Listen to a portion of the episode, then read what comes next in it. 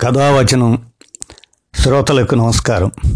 ఇప్పుడు ఈ శీర్షిక ఏంటంటే వివాహం విషయంలో భౌతికం కన్నా నైతిక విషయాలు శాశ్వతము అనే అంశాన్ని గురించి శంకరనారాయణ గారు ఒక రాసినటువంటి ఒక కథనం అన్నమాట. దాన్ని ప్రస్తుతం మనం విందాం. విషయం వివాహ సందర్భం అన్నమాట. పెళ్ళి సంబంధం అనగానే ఏమేం చూస్తాం?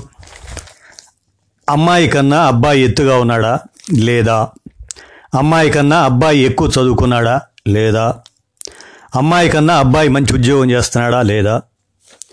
అమ్మాయి కన్నా అబ్బాయి వయస్సు ఎక్కువగా ఉందా? లేదా?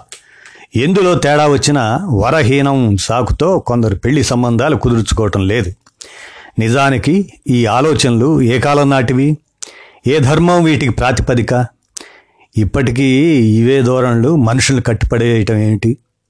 మనస్ఫూర్తిగా ఇష్టపడి ఓ పొడుగు అమ్మాయి పొట్టి అబ్బాయిని చేసుకుంటే వచ్చే నష్టం ఏమిటి? అమ్మాయి అబ్బాయి కన్నా ఎక్కువ చదువుకుంటే ఏం కొంప మునుగుతుంది? అబ్బాయి కన్నా అమ్మాయి మంచి ఉద్యోగం చేస్తుంటే ఇబ్బంది ఏమిటి?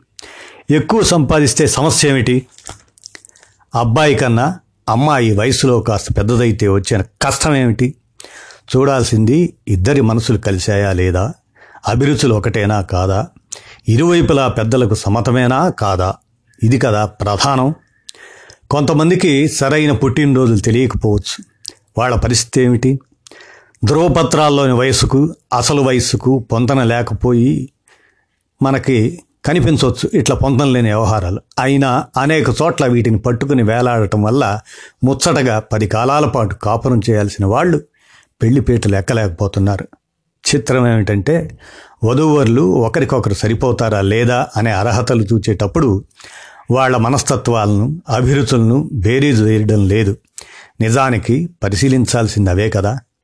ఇద్దరు మంచివారా కాదా? పరోపకార బుద్ధి ఉందా లేదా? అని కదా ఇద్దరి ప్రవర్తన నుంచి చూచేది. చిలకా గోరింకల్లా ఉండటానికి ఇవి ముఖ్యం.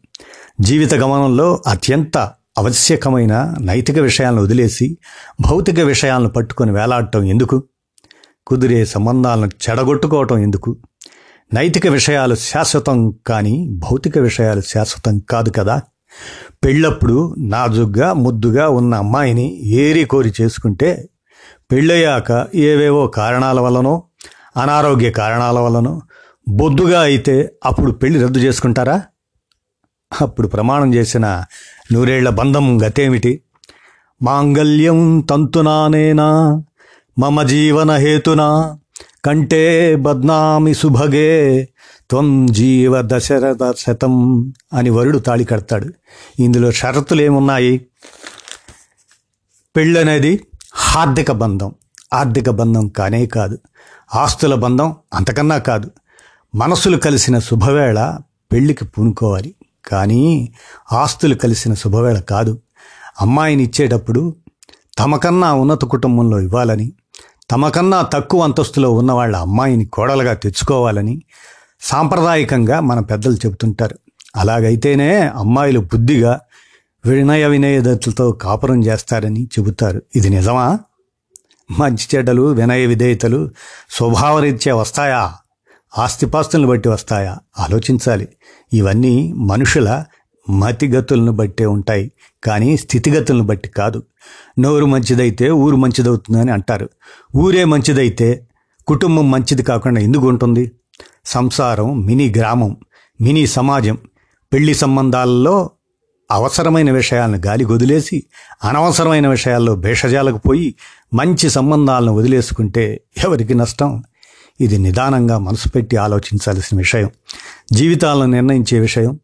పెళ్ళి చూపుల సమయంలో అబ్బాయి అమ్మాయిలు మనసు విప్పి మాట్లాడుకోవడం అభిప్రాయాలు కలబోసుకోవటం ముఖ్యం. ఏకాభిప్రాయానికి రావటం ఆవశ్యం. ఇది మనం పెళ్ళి సందర్భంలో అందరం గనక పరిగణనలోకి తీసుకొని మనం మేలుకుంటే సమాజానికి మేలవుతుంది అని శంకరనారాయణ గారు ఇది ఒక కథనంలాగా రాస్తే మనం దీన్ని మనం అందరం వినటానికి ఈ విధంగా తయారు చేసామన్నమాట. శ్రోతలు ఇది గమనించాలి.